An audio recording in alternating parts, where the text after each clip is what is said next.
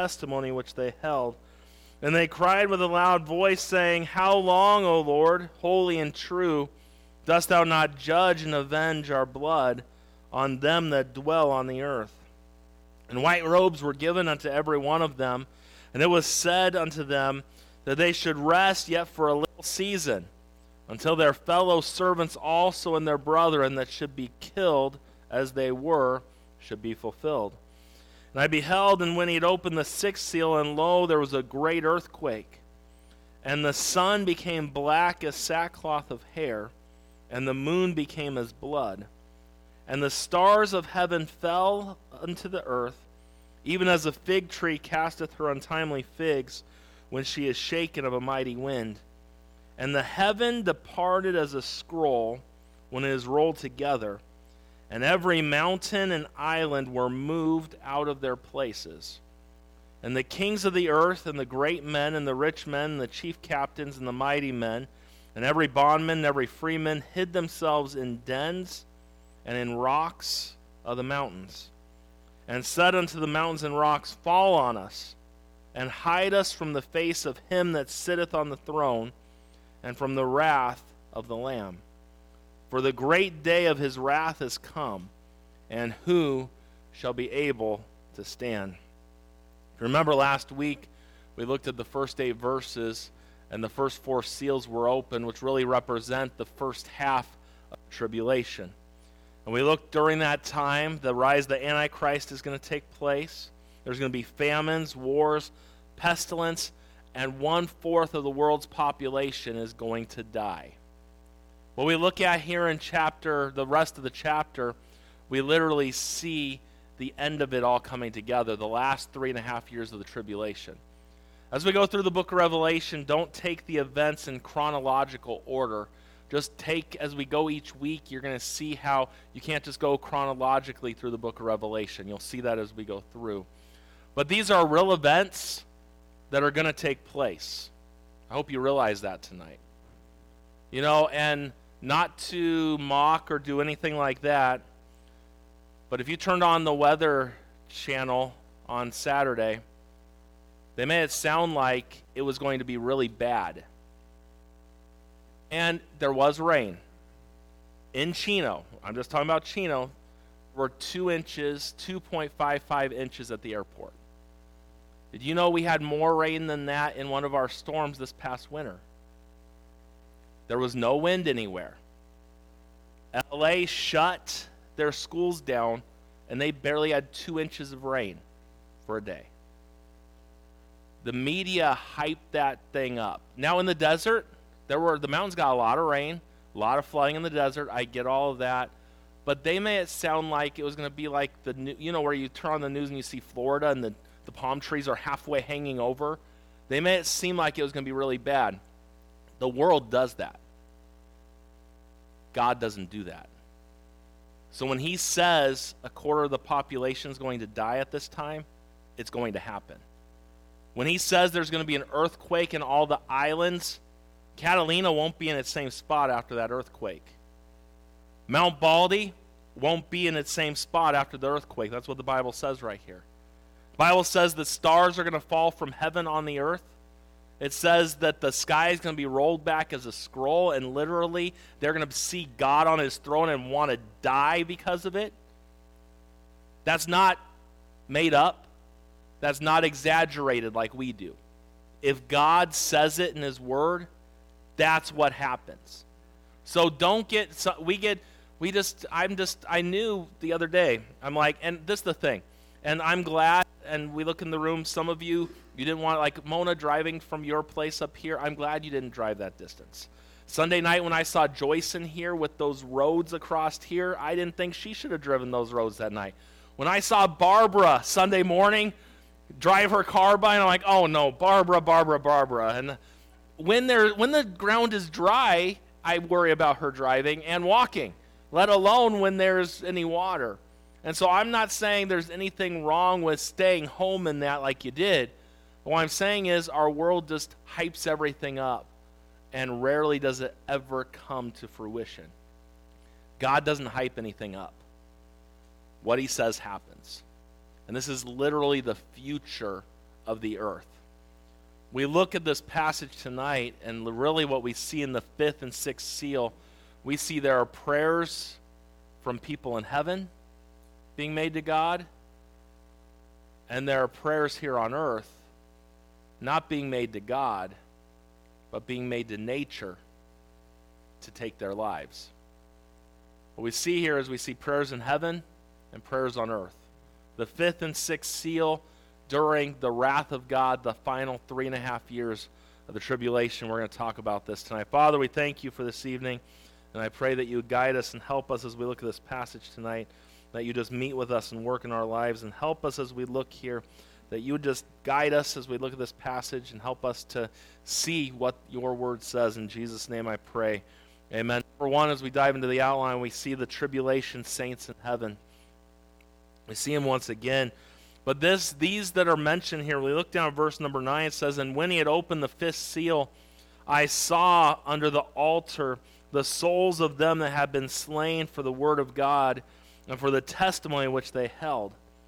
And they cried with a loud voice, saying, How long, O Lord, holy and true, dost thou not judge and avenge our blood on them that dwell on the earth? And white robes were given unto every one of them and it was said unto them that they should rest yet uh, for a little season until their fellow servants also and their brethren that should be killed as they were should be fulfilled. What that says is there will still be people getting saved during the tribulation time, and their lives will be taken for Jesus Christ. And as we look here and as we dive in, we see these saints that are mentioned here. This is not referring to all of us because a lot of us will not die for our faith. We might die of old age. That's a, that's a good way, that's a good one to die for, right? Old age, and it just happens in your sleep. That's good. But this is referring to those who have died for the cause of Jesus Christ. Peter will be among those here. John will be among those here all the Christians that have been martyred since the days of Jesus Christ. Stephen will be here. All of them will be here before the Lord. We mentioned on Sunday the fact that as we look here, we see the altar mentioned here. And this altar I mentioned before, we mentioned on Sunday in Hebrews 8, verse number 5, it says, Who serve unto the example and shadow of heavenly things, as Moses was admonished of God when he was about to make the tabernacle. For see, saith he, that they'll make all things according to the pattern shown to thee in this mountain. And as we look at this, we understand that fact that literally what Moses made of the tabernacle was literally it's a copy of what is in heaven. And these souls are there, and these are the ones who have given their lives for the gospel. Now, there are some things that we see here, and some thoughts I want you to see. Do you see the fact that there are souls that are there? There's a doctrine out there that a lot of people like and follow this thing of soul sleep. That the soul are, you think about that, that these souls are lying in their bodies waiting for the resurrection to take place. We see right here that the souls are already there. I think that kind of does away with that idea of that soul sleep. Also, I see I don't see anything about um, being in purgatory or anything like that. There's another little thought right there. There are many people that have lots of thoughts about those things, but it's a lot better to go with just what the Bible says and stick to what the Bible says. But as we look here, we look at these people, and let's look at a few things about them. First of all, letter A, we see their sacrifice in verse number 9. Verse 9 tells us, And I saw under the altar the souls of them that were slain for the word of God and for the testimony which they held. The word slain means to butcher or to slaughter. And these are the people who have turned to faith in Christ and have died for their faith. And there are some out there that say this only refers to those that died during the tribulation for their faith, the first part of the tribulation. I don't think that's true. Because, as I mentioned, Stephen died for his faith, right? Peter did. I believe this is all those who have been martyred for the gospel. There have been many that have been martyred through the years. And we look at these things, they held fast. And so, what's going to happen is what we got to realize is during the tribulation, too, there's going to be people that get saved. What we'll see when we get into chapter number 7, we see that 12,000 out of each of the tribes of Israel literally will go around the world and people will get saved. But one of the things that we got to realize as there are people that get saved, if someone heard the gospel and had a chance to receive Christ before the tribulation comes, they're not going to receive him during the tribulation time. Bible tells us in 2 Thessalonians chapter number 2 and verse 11, for this cause God shall send them strong delusion that they shall believe a lie. It's one of the reasons why I'm not big on the Left Behind movies. They give a false impression that you can know the gospel, and then after the tribulation begins, it's all going to click in your head, and you're going to pray, and you're going to get saved. That's not what the Bible teaches.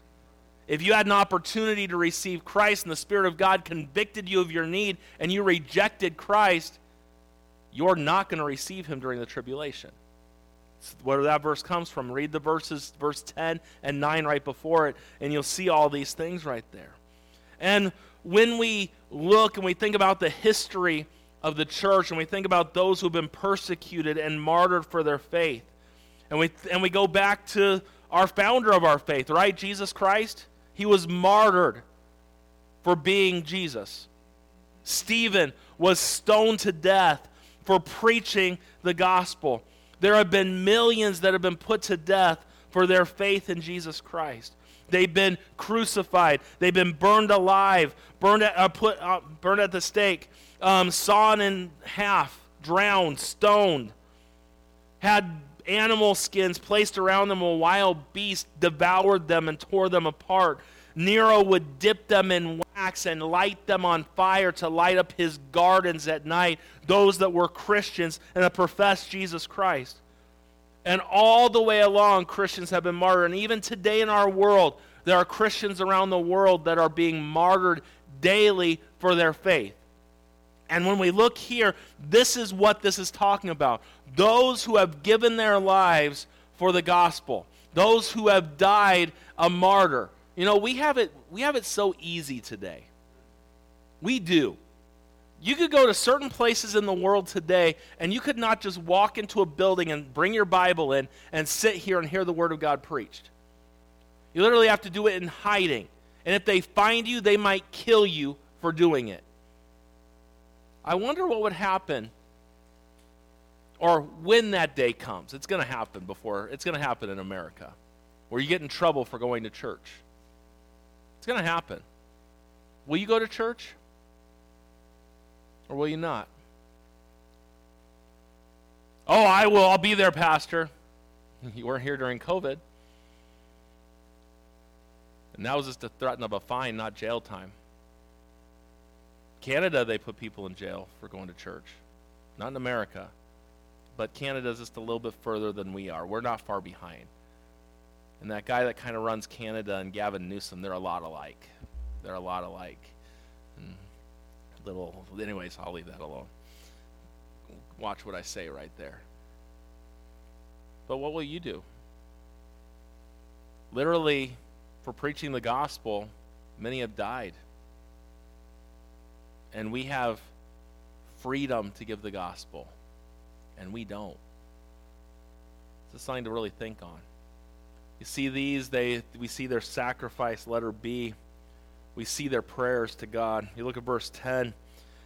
They cried with a loud voice, saying, How long, O Lord, holy and true, dost thou not judge and avenge our blood on them that dwell on the earth? And this is where this is where those and I've got I've got tons of commentaries, tons of books on Revelation. And this is where this is why people say, well, this is only those that this is only the tribulation saints that have died for their faith is referring to them because they want their vengeance taken out on those who've taken their life. That's where they get that thought from. But I as I read this and I see it talks about the souls of them that were slain for the word of God, it just makes sense to me it'd be all those who have been slain. And could I be wrong? Sure, I could be wrong. Maybe that book that I read about understanding Revelation an hour, I'll understand it all then. We'll see. But we see that they cry here with a loud voice. They make a petition, they offer a prayer. And not a prayer like Jesus said, Father, forgive them. They know not what they do. And didn't Stephen even pray a prayer similar? God, forgive them. They don't know what they're doing. But it's not a prayer like Jesus prayed or even a prayer like Stephen prayed. What we see here is this prayer is a prayer for judgment. This is a prayer asking God to take out his vengeance here, judge. We see a prayer like this in Psalm 94, verses 1 through 4. O Lord God, to whom vengeance belongeth. O God, to whom vengeance belongeth, show thyself. Lift up thyself, thou judge of the earth. Render a reward to the proud. Lord, how long shall the wicked, how long shall the wicked triumph? How long shall they utter and speak hard things, and all the workers of iniquity boast themselves? We don't see a lot of prayers that way. And even Jesus said that we are to love our enemies, bless them that curse you, right? And do good to them that hate you, and pray for them that despitefully use you and persecute you. That's in the day of mercy and grace. In the time of God's wrath, there is no mercy and grace. It's done. God's wrath will be unleashed on the earth when God is ready and the time is there. You notice that it says that go rest a while, meaning it's not quite time. But God does get vengeance, and God does, does judge righteously. Now we look today, and you can think whatever you want to think about anything you want to think, politics or anything else. It's amazing to me how the judges in the United States are political. Judges should not be political at all. I don't want and and I would call myself a strong I don't I don't even like call myself a Republican anymore as bad as a lot of these Republicans are. I'm a strong conservative. I'll say that right now. I don't want a judge to be a strong conservative. I want them to be a strong follower of the Constitution. I don't want them to be liberal or conservative. I want them just to do what the Constitution says. Follow it. There are laws out there. Judge according to the laws. You don't see that today. And you're seeing before our very eyes things that have never happened before in our eyes with presidents and things like that. But I will say this when you are very proud, God will humble you. And I think that someone did need to be humbled. And I think God's doing that. And that's God's job to take care of all that stuff, not mine. But the thing is, I look and it just disgusts me how judges judge today. It makes, it doesn't follow the law, it follows their political thoughts. God is not going to be following any political thoughts someday. He has a book by which he will judge, righteously by his book. And every judgment is righteous and true and what it should be. And I'm thankful for that, and I can't wait for the day. And, well, I can because I think of those that need to come to Christ. But I'm glad to know we have a righteous judge that's going to judge this thing and that it will be fair and done right. There's a lot more I could say about that. But we see these souls, those who have given their lives for the gospel, we see they are there and we see that they're they've sacrificed. We see this prayer. We also see the fact that they've been saved because the fact, and we see their salvation letter C. They're given a white robe. And that white robe represents salvation. It's what it represents. And you think about tonight, we aren't walking around in white robes, but in all reality, when you come to Jesus Christ, you've been imputed righteousness and the righteousness of Christ has been placed upon us. And that's what those white robes represent. And we see that these saints are praying to God God, when are you going to do this? When's this going to happen? These folks have been washed in the blood of the Lamb. They're being comforted by the Lord. He's saying, I will do what I'm supposed to do, and I will do you right. But you wait. You're not God. I am it would do us all good in our lives is to remember who God is. We're not God, He is. Let Him do things in His time and what He thinks is best. And quit trying to play God for God because none of us could do one thousandth of 1% as good as God does with everything that he does. We see the prayers of the saints, those that have given their lives, but also, number two tonight, we see the tribulation centers on earth. Look at verse number 12. We, it says, And I beheld when he had opened the sixth seal, and lo, there was a great earthquake. And the sun became black as sackcloth of hair, and the moon became as blood, and the stars of heaven fell unto the earth, even as a fig tree casteth her untimely figs when she is shaken of a mighty wind. And the heaven departed as a scroll when it is rolled away.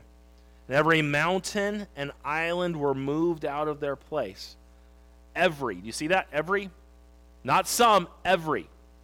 And the kings of the earth, and great men, and the rich men, and chief captains, and the mighty men, and every bondman, and every freeman hid themselves in dens and in rocks and of the mountains, and said to the rocks, to the mountains and rocks, Fall on us, and hide us from the face of him that sitteth on the throne, and from the wrath of the Lamb, for the great day of his wrath has come, and who shall be able to stand? Isn't it interesting to note that they're not, God have mercy on us, God, we're sorry? No, they're asking the rocks and the hills to fall on them. They still won't turn to God.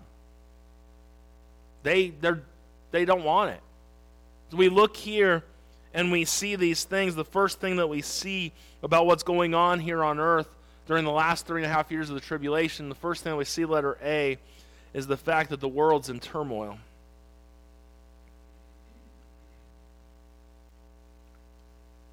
There was an earthquake just the other day, wasn't there? Did any of you feel the earthquake? I didn't feel the earthquake, and I, and there are some earthquakes you feel, some you don't. I always, as a kid, uh, like sleeping through them. That was always a good thing, you know. I think the the one earthquake I remember really waking up for as a kid was the Northridge one, and so. And I remember I was on my bed, and then I just rolled onto the floor, and you could like feel the ground shit. It was pretty cool to, to have to do as it was happening go out in the garage and see all these boxes that had fallen over.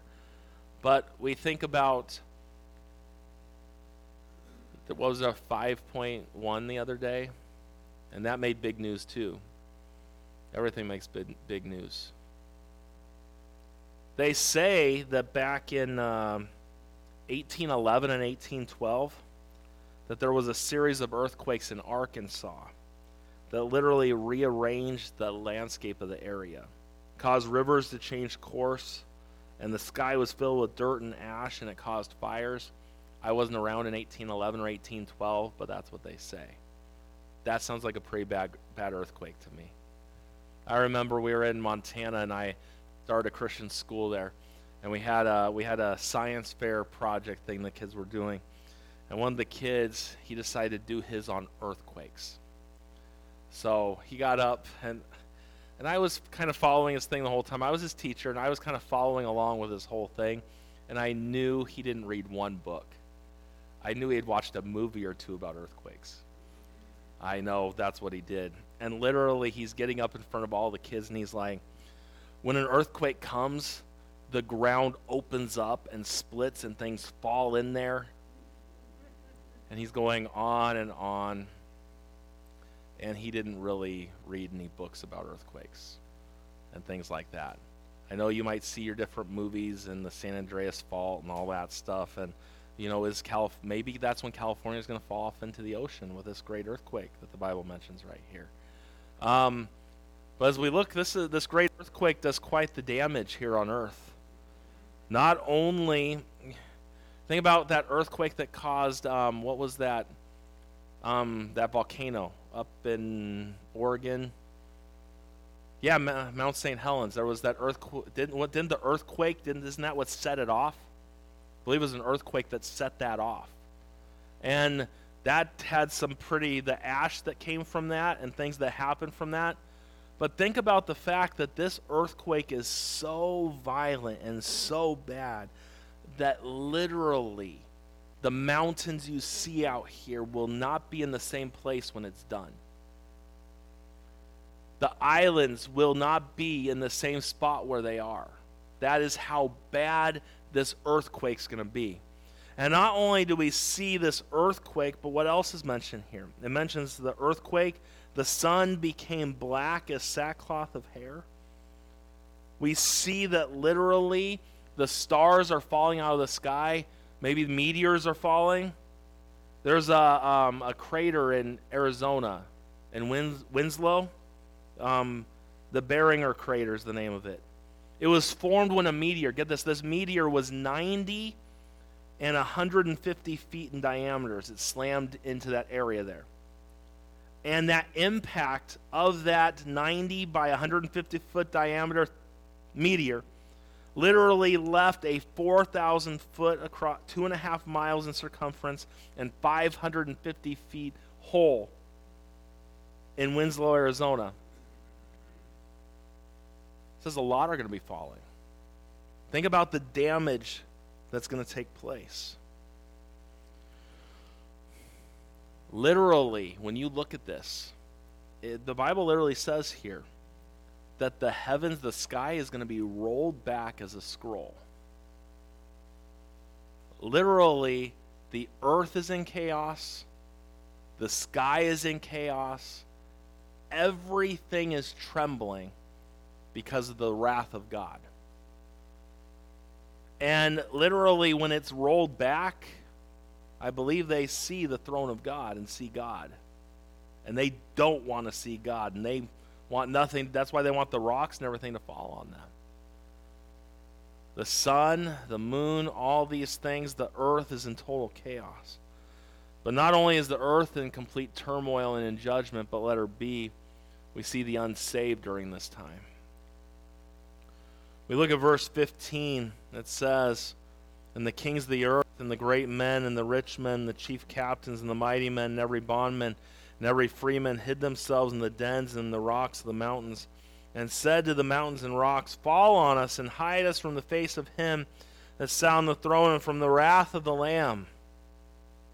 For the great day of his wrath is come, and who shall be able to stand? You know that word for lamb there is like a little lamb? The wrath of a little lamb. The lamb that was sacrificed for us it's not the wrath of just a little lamb, it's the wrath of God. And you know how you don't, you know, you don't want to, there are certain people you don't want to make angry. Because if you get them upset, it's not going to be good, you know. And, and growing up in my house, and even with my mom at my house right now, if my mom ain't happy, nobody's happy. It's amazing how that works. Even earlier tonight, there was something. My dad went to the doctor, and since my dad went to the doctor, my mom was there with the kids and Caroline. But if my dad's gone any length of time from her, she can't handle that. And so, with her mind where it's at with things, she literally just loses it with it all. And so, she was just giving me a hard time this afternoon. She called me a buffoon.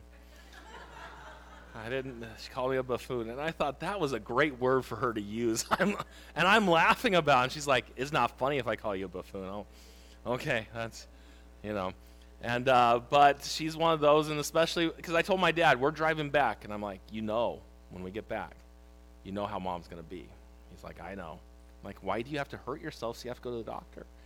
I said, it's your own fault. You need to suffer with it, not me. It's not my fault, but I'll be the one. She'll be nice to him. She'll take it out on me. But anyways, I'm thinking, was I really that bad as a kid that I'm getting? It's you reap what you sow, right? That's what they say. I never called her a buffoon, but I get called a buffoon today, and so that was a. I'm like, mom, that's a big word. That's I'm, that's impressive.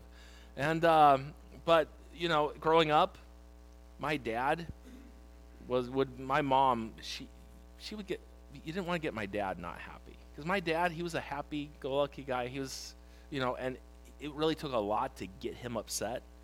So you didn't want to get him upset because when he got upset, it just wasn't good, and he hardly ever got upset. But when it happened, you know, in all reality, like how, like Joe. That's how my dad is a lot like Joe, and just very happy. But every once in a while, that could flip, and you didn't want to see that in our house.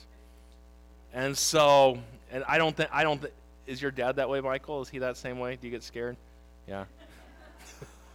anyways, anyways, anyways. God is a merciful God and a gracious God. But someday, it's going to run out and his wrath will be unleashed on this earth and on those that haven't trusted in him. When we look here, we look at this group and we see the unsaved in their turmoil. We see a few things here. First of all, number one, what do they see? Well, the first thing that they see is that literally the world's not stable anymore. Do you know, as crazy as the world is today, the sun still comes up every morning. And almost every night the moon is there. And there are stars in the sky. Every day when we get up around here, the mountains are right there. You live near an island, the islands are right there. So even if everything gets shaky around us in our lives, the sun's still coming up. The sun's not coming up, it's been rolled back. It's dark. The stars are falling on the earth. Literally, they see any comfort they could have in things being there are gone. I just the other day, you know, you it's amazing how everything has to change at some point, right? Everything changes around us. It's like why can't they just leave things alone? By where I grew up, the house I grew up in, my parents they still live in that house while well, they live in my house right now. They should be getting back to their house soon. There's always been I could get off the freeway at Baxter, I could close my eyes and I could just I can just go and I could curve it's a bad turn, I could go with the road, I could follow that whole thing. They decided to build a big hospital building right there and they added four lanes at the exit. It's not the same as it's always been. Everything changes. And do you know and what happens is it happens I hear the older you get the worse it is. The older we get the less we like change. Right? Is that true? It is true. Yeah, it is true. So imagine all those here on earth that all these people disappeared all this war has happened, all these things, and now literally the sun's done coming up. The sky's rolled back. There is no comfort left. That's what they see. Number two, what are they saying? They're literally in verse 15 and 16 the mighty men, kings of the earth, maybe the president at this time, whoever the president will be you don't look so mighty when you see an almighty God before you. There are a lot of people that think they're pretty powerful here on earth today and think they have power to do a lot of different things. There are judges that think they're pretty powerful too. You see the king on the throne, you're not going to be feeling like you got much power. And what are they saying? They're, they're literally asking the mountains, crying out for the rocks and the mountains, fall on us and kill us what they're crying out. As I mentioned, they're not even crying out to God. They've rejected him long enough, and they're going to continue to reject him. You see, they're crying out for these rocks and these hills to fall on them. But not only that, you see, and then the third thing, they're, they're, what are they seeking? They're trying to get away from God and his wrath. They're running to the hills. All these things. You know, you, they talk about how cavemen have been in our past. They're going to be cavemen in the future. They're going to be running to the hills, right? Into the rocks and things of that nature. And in the New Testament, there are two words for wrath. One of them in Greek is um, is thermos or ther, thumas, something like that. And that's like a sudden outburst of anger. And, you know, you've seen somebody who, you know, everything's going good, then one second there's just an outburst and then it's gone. That's that type of anger. There's another word for anger, which is um, O R G E. I don't know how you would even say it. It speaks of anger that rises slowly like water and it builds up, and there's a dam that's there, and then finally, the water builds up so much the dam breaks and all the water goes. It has the idea of patience, patience, patience, patience, long suffering, and finally, done. That's literally it. Some of you, I woke you up. You're welcome. I wanted you to know we're at the last point so you can get ready to close your Bibles and get ready to go home. So I'm glad that you were, some of you, and some of you almost, it's good to know your heart still works good, right? And number four, and lastly here, what are they sensing? The fact is, they're sensing their time's up. God is going to unleash his wrath. God is not messing around. And that's literally what we see. We literally see two prayers being made in this passage. The martyred saints in heaven are praying for God to judge sin. And the lost sinner on earth is praying for the rocks to rescue them from God. Do you see how how stupid that thinking is? It doesn't make sense. But when you're unsaved, none of it makes sense. What it comes down to, you either get the grace of God or the wrath of God. It's all that there is. And Jesus suffered the wrath of God so that we could have the grace of God.